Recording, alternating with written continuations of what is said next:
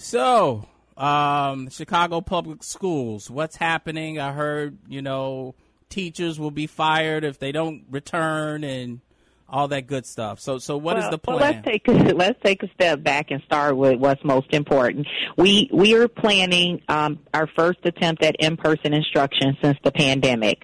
Um, everyone is well aware of um, the toll that the pandemic has taken on us in so many ways and how it's changed lives. But one of the most impactful ways is uh, students have been deprived of in-person instruction in the classroom with their teachers and their peers for all the right reasons.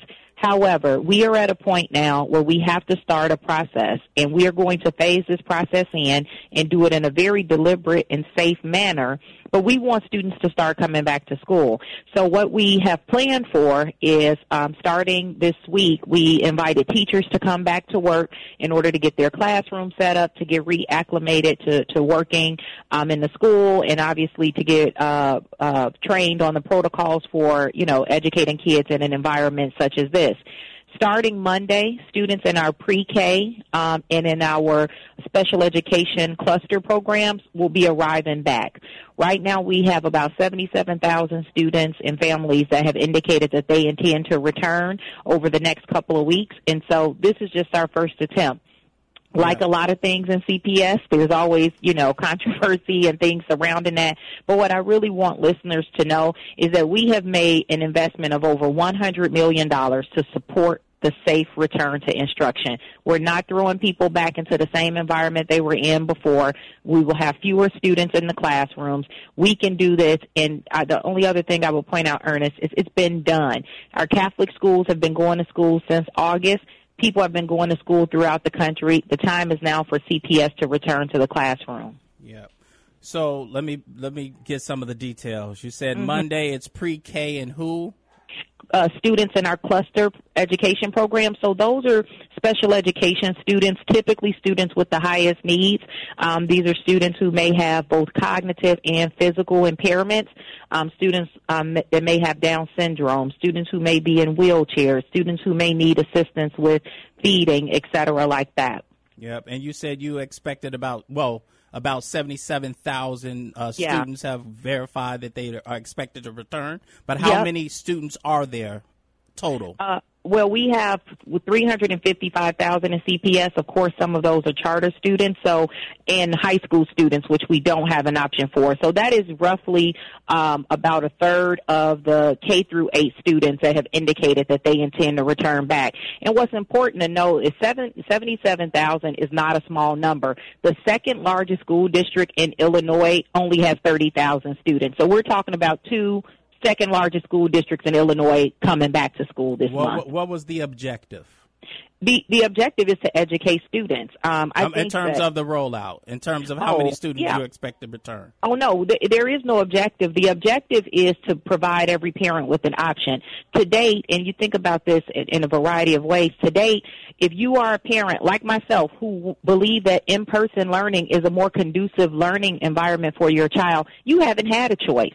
What this plan calls for, the parents who are afraid to have their kids in a school environment now, they absolutely absolutely have that right. Their children can remain in a remote learning environment um, throughout the rest of the school year. We've committed to that. But there are families who are working, essential workers who go to work every day. They can't be at home with their children. Pre-K kids and students in cluster programs, they require an adult with them throughout the day to watch over them and to help them access remote learning. So we are double taxing a lot of our parents by asking them to stay home. They can't go to work and educate kids when we should be doing that in our schools. It's what we get paid to do. What's your expectation in terms of um, um, um, returning back to the classroom 100% without the option of remote learning? I think, well, I think that that's something that we won't get to until we have um, a, a vaccine available to everybody. Um, if if people have been following the vaccination rollout, um, you know, and I'm not going to get into all of that. The, the, government is working through that. But what we know is that teachers are slated to be in 1B, which is the next phase that's coming up. And the governor just made an announcement about that yesterday, which we were really excited about. So we anticipate making an announcement um, pretty soon about when teachers would start to get um, vaccinated. Now, of course, that's going to be a process. It, it won't be a situation where the vaccine is available and now everybody is automatically vaccinated. Um, we have to roll it out there will be people who refuse vaccines, all of that. But I would say um, if the government is able to successfully implement their vaccination program, teachers should be vaccinated and school staff by the end of um, this school year in June. And I'm, you know, hopeful that by the time we get to fall of next year, we can have everybody return back to the building safely. Um, but in the meantime, what we do know is that you can hold schools. There is countless research which people are choosing to ignore in some cases that shows that schools are not super spreaders like we thought they would be, um, that actually children who are having in-person instruction are actually less likely to contract COVID than kids who are um, staying at home. And we think that's largely due to the fact that when kids go to school, we can teach them the proper protocols. We can teach them about wearing a mask and get them accustomed to that. Teach them the social distancing protocols, and in turn, they're taking that back to, into their homes, into the community, and hopefully influencing others around them. What does uh, these questions are related? What does the data uh-huh. tell you with respect to the um, efficacy or the success of remote learning, as in well, relation in relation to in school or in person learning? Yeah, that's a that's an excellent question. Um, remote learning is not a substitute for in-person instruction. Now, don't get me wrong. We did what we had to do, and I applaud our teachers. You know, if you had told me before this pandemic, I would say it would take us two years to figure out remote learning. Our teachers rose to the occasion as they always do, and I anticipate them doing the same with the new model of teaching they're going to have to do with this return to in-person instruction. But I'll give you some quick examples. We saw two, we saw over 30,000 fewer pre-K students this year than we have in the past. When I talk to families, they're telling me, you know what, Dr. Jackson, we're just going to sit this out. We can't afford to have kids sit in a year out of school. And when we drill down in the data, you, you asked me about remote learning versus in person. Yeah. No comparison. But what I think a lot of your listeners probably don't know is we have thousands of kids who aren't even logging on. Nobody's talking about them. And everybody who knows the power of education knows that there is a connection between education and job opportunities, a connection between education and uh, violence, a connection, incarceration, and all that. So nobody's talking about that. And what I said earlier this week is these these issues around COVID are life and death, and they are serious. I understand that, but I have been engaged in a life or death fight since I've been in education, and that is making sure kids, in particular, black kids on the south and the west side of Chicago have an alternative. Right now, Ernest, a lot of them don't have an alternative. I understand that. How do we uh, balance this hybrid model, though? I mean, we the hybrid. Yeah. This is what I would say. The hybrid model is going to be difficult. That you can't sugarcoat that. I was a teacher. I know it's the hardest job anybody has in CPS, and mm-hmm this is going to be complicated.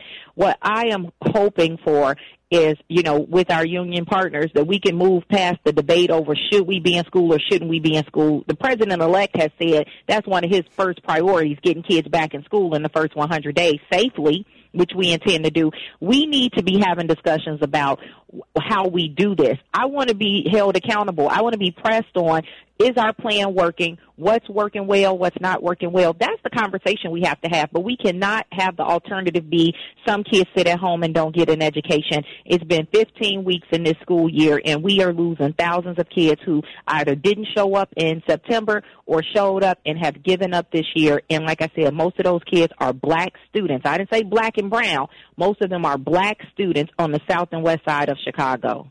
Yeah, I'm an advocate for the students. I'm also, though, an advocate for teachers. My wife is a fourth grade teacher, right? Yeah, yeah. Right. So, how I, I mean, I'm seeing what my wife has to do in terms of a remote learning. So it's I can't, hard. I cannot imagine her having to go back into the classroom, teach potentially a third of the children who would otherwise be in the classroom, mm-hmm. and at the same time give attention to those who are learning remotely. So, Lynn, well, that's that's what well, I'm trying to figure out. Well, what you the way that that would look is like this. Number one, you're in the classroom uh, delivering the lesson through the computers to all the students. The students obviously in the classroom have the virtue of the teacher there. You may also have noticed from your wife's schedule that they have something called asynchronous time. This is about three hours out of the day where the kids are at home working independently on projects, etc., or assignments that have been given to the teacher. The difference now is that the kids who are in person will be sitting in the classroom with teachers like your wife who they will have access to to go over the materials. They will have the ability to talk and converse with their um, peers. We all know you learn a lot from teachers in schools, but you also learn a lot from your peers. So that added benefit is there simultaneous teaching is what it's called. It's a new model of teaching. Everyone that has opened throughout the country and throughout the world is implementing this. CPS teachers will be able to do it. I'm not undercutting how um, difficult it will be, but the answer or the response I have to that is our kids deserve it. White kids are getting it. Kids outside of CPS are getting it. Why shouldn't the kids, the kids in Catholic schools in Chicago are getting it? Why shouldn't the kids that we serve, majority black and brown kids in Chicago, get the same opportunity if they want it? That's the question. All right. Anything you'd like to leave us with?